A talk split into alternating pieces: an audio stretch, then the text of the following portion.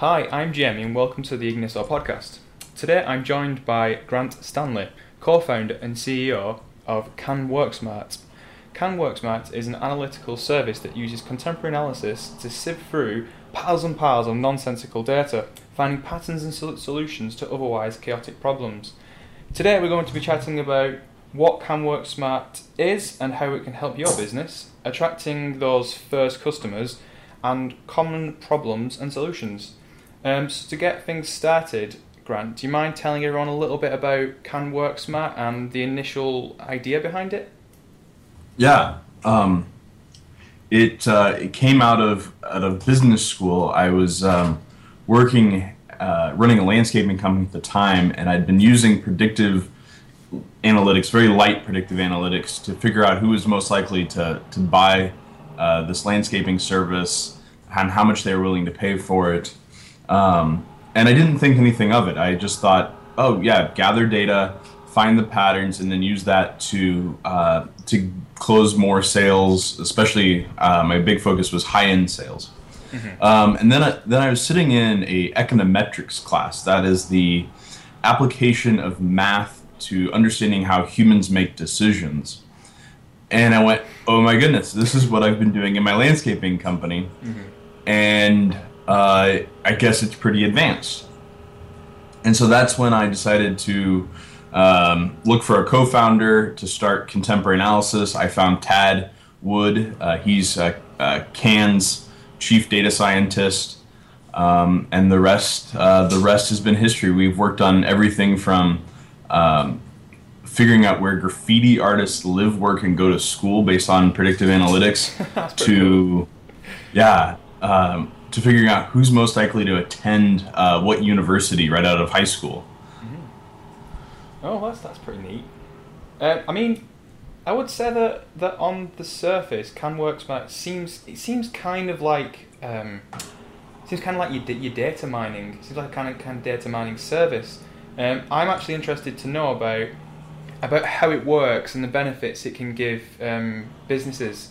So, can you give some example problems and how you can overcome them? Yeah. Um, are you are you familiar at all with uh, Obamacare? I am. Yeah. okay.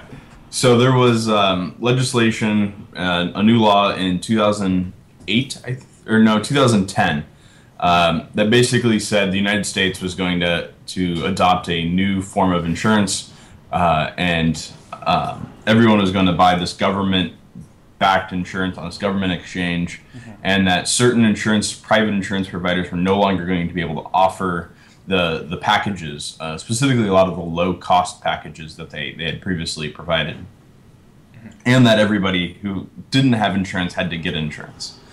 Um, so there were a lot of a, a, lot of shift in the market in um, people who, who had never had insurance before or who currently didn't, and then people who had these low cost plans who are going to have to sh- uh, switch. Mm-hmm. And the other piece of it is uh, the law allowed more companies to enter the insurance market. And so what we did is we worked with Blue Cross Blue Shield, um, which is a very, very large uh, U.S. Uh, insurance provider, to figure out and identify individuals who are most likely to come into play, um, who who will be one of those people looking for either new insurance company or insurance for the first time, figure out who they are and figure and rank them by profitability so that they could send marketing directly to the people who are who are in flux but who are also likely to be fairly profitable um, and give them phone calls. Uh, we've done similar things with um, with in politics as well, of mapping out every single person in, in a state um, and what economic pressures they're facing, what social pressures they're facing, and then using that to determine how likely how they're likely to vote for a uh, a candidate, um, and then identify people who are persuadable, um, because not everybody is already set day one. So who, if I called them, what issues do I talk to them about, and how likely are they to, to switch their, their views, or or could I and can I win them for my candidate? Right. Well, that's that's pretty neat. I mean, so so you actually you dive through all this data then to to present businesses with with these neat results, like you just said for, yeah. Blue Cross. That's cool. Yeah, yeah. Um, so I mean to to move on. So I mean, when when we started when you start a business, I, I would say, I mean, because I know I know you've been around since I think it's two thousand and eight. Yep, Um, 2008. So um, starting a business, the, the biggest milestone I would say is probably getting your, your first batch of customers. Um, Yeah. so I'm I'm actually curious to know how you attracted those those first users and, and how they helped define your service because I think that that to me is the first big wall that many companies come across and I was just curious of, of, um, of your take on it. Yeah, that was a, that was a very big challenge because when we when we started contemporary analysis in 2008, we were 20 um, and still still actually in school. Um, but predictive analytics back then was called econometrics, and it was primarily used by very very large companies. Um, and so what I did is I went out and I, I I told stories, and I told stories very very often. I um, I had built a model to predict um, basically the likelihood of me getting a date. Um, Okay, they they, that's s- neat. they yeah they say that Facebook was created to get Mark Zuckerberg a girlfriend. I don't think that is true. Um, but, I, I've, uh, I've never heard that before.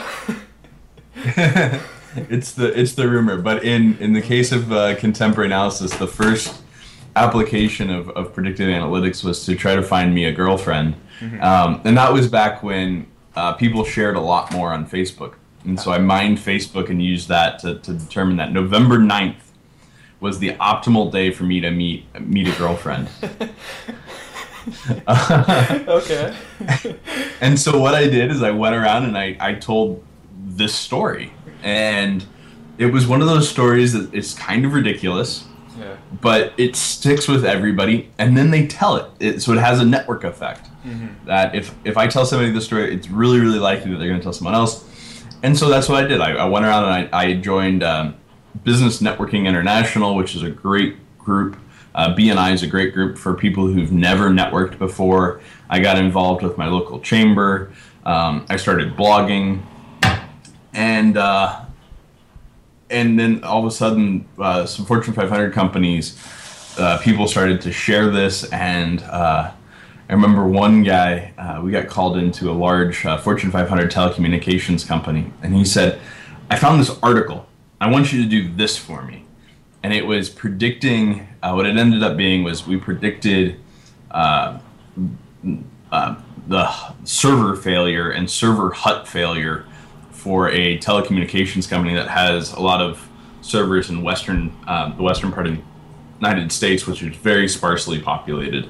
Um, and so to get to a, a server hut is a, a day or a day and a half drive um, sometimes. And so we using data science to monitor those and, and predict and do the logistics of which server hut should you invest in traveling to first.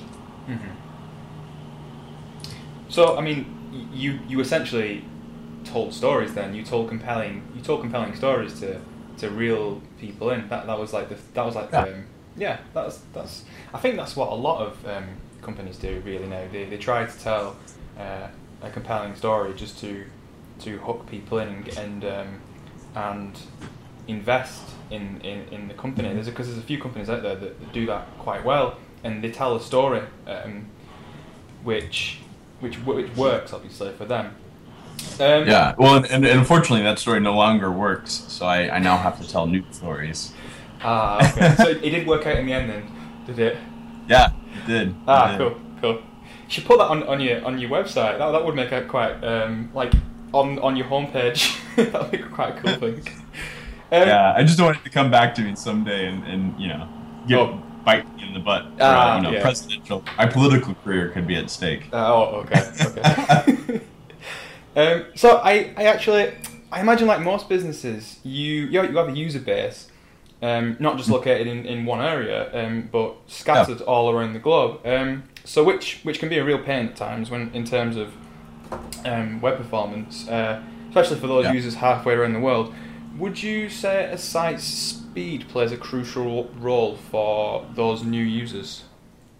It, it does. Um, it really does, specifically for for our non-technical uh, technical users. Um, we one time, um, well, yeah, business people just expect the internet to be to be fairly easy, Yeah. um, and uh, and that the logistics. We've got a full time uh, DevOps team that manages manages our our uh, site speed. so so that they they optimize your site then and make sure it runs smoothly, pretty much. Yep. Yeah. Oh, um, I was I was um I was reading an article before and I actually stumbled ac- across an interesting um, fact. Um, I read recently that I think it's over seventy percent of small businesses uh, owned and operated by a single person, um, which can come with its challenges. I, I know that you've actually co-founded Can Work Smart with uh, Ted Wood. You mentioned. Yep. Um, but I imagine you still had um, similar hurdles. Can you tell us about some of those common problems you faced when you first started out? Yeah. Um, so I I had run my, my landscaping company. Uh, it really informed my decision to start Can with a with a partner. Um, I had ran my landscaping company for for ten years before by myself, and I was I didn't have any. No, none of my employees understood the business like I did. There had wasn't somebody who'd been there from the beginning. Um, like yeah, you know, there there's nice things when you have a partner in that if if you get sick, like they can take over. But I think that um, kind of that that uh, historical knowledge is really really valuable. That there's there's somebody there who remembers the days, uh, you know, moving basements every month to try to to keep the company going. Um, like that emotional support's really big. Uh, and so when I started when I started contemporary analysis, I decided really early on to go and find uh, go and find a partner that had um, you know a desire to build a business that had some of the skills that I didn't have, um, had a, kind of shared a personality that I didn't have. Um, Yeah. So, so, so And someone, that's- someone who could who could see from a different angle. Um, yeah, yeah. and it's it's um and i think part of it is like there's a lot of people who start companies like small businesses because they had a corporate gig and they um, they want to be their own boss. But i i i started it i've never actually had a corporate gig. And so when i started a company um, i i actually won a lot of input and um, a lot of different ideas because the business of, of predictive analytics is so large that it's it's hard to under it's it's it's really hard to have it all in one person's head. Um, and so I, I, I sought out a partner and I think one of the biggest mistakes I've had is I've had other people offer to um, to support the company. We've had a couple companies that uh, of our clients that have offered to buy into contemporary analysis. And um, I turned them down because I didn't want to. I kind of believed the, the Web 2.0 advice of like you know keep it keep it lean, keep it you know make sure that you stay in control of your decisions. Yeah. So you, Um, you wanted to get rid of some of that um, that bureaucratic um, Right. level, really. But I think that some of the bureaucratic level would have actually helped um, helped contemporary analysis grow faster. Yeah. Uh, we would have more connections. I mean, business is about relationships with people. Like your business can't exist if other people don't buy into it, don't work at it, don't buy their product. Um, and so involving more people with a broader perspective is is not a bad thing. It might be painful and hard, but I don't consider it to be a bad thing. Yeah, I imagine. Um, I mean, with when you've got um, big businesses buying into into your company, um, I would say that you have all those connections in place. But when you've got a smaller company and you want to keep it lean, um, you Yeah. you know, I mean you have to invest a lot of your time into it, and not just you, your co-founder and, and the rest of your team as well. Um, so And that, and that was one thing about Tad as a as a co-founder. He worked um, every day. I mean, he worked just as hard as I did. Um, like if if I left the office at eleven, he was he would leave it at eleven fifteen, and the next day I'd try to best him and leave at eleven thirty. And Tad's Tad's a, uh, a Spartan tank, and so he'd leave at like eleven forty five, and I'm just like, oh, I can't beat this guy. Um, So- so it was kind of a competition to see who could work harder. yeah, so so was it? Did it not end up where one of you was like was, was staying until three a.m. Yeah, yeah. I Yeah. actually, uh, there's, yeah, that in some of the early days, I would uh, I would like yeah work. I would work until I saw the sun. Ah. That was that was not good. Sleep is important. Yeah, yeah. Um, so to, to actually to finally wrap things up, do you have any projects or new features that you're excited to be working on at the moment? Yeah, we've uh, we're getting ready, um, kind of in the next year, to to um, launch a an automated service. So right now, um, we still have to have data scientists go through and um, evaluate evaluate the problem.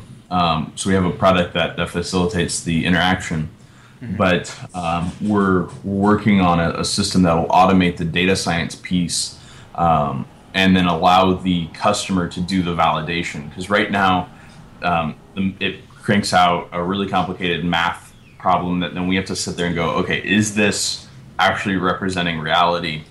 And we're working on getting it so that the customer can can sit there and evaluate whether or not this is representing reality. And our our goal for this is to get a broader adoption of predictive analytics. It really has been just the thing of really large businesses. Like, um, and and so my my hope is that we can move it towards um, smaller smaller companies and that they can they can get that same level of performance that that the Fortune 500 companies are. Yeah, well, I mean, I'm I'm looking forward to it. Um, uh, so that's been, it's been great talking to you, Grant. Um, Yeah, thanks. and best of luck with the future. Best of luck to you. Thank you.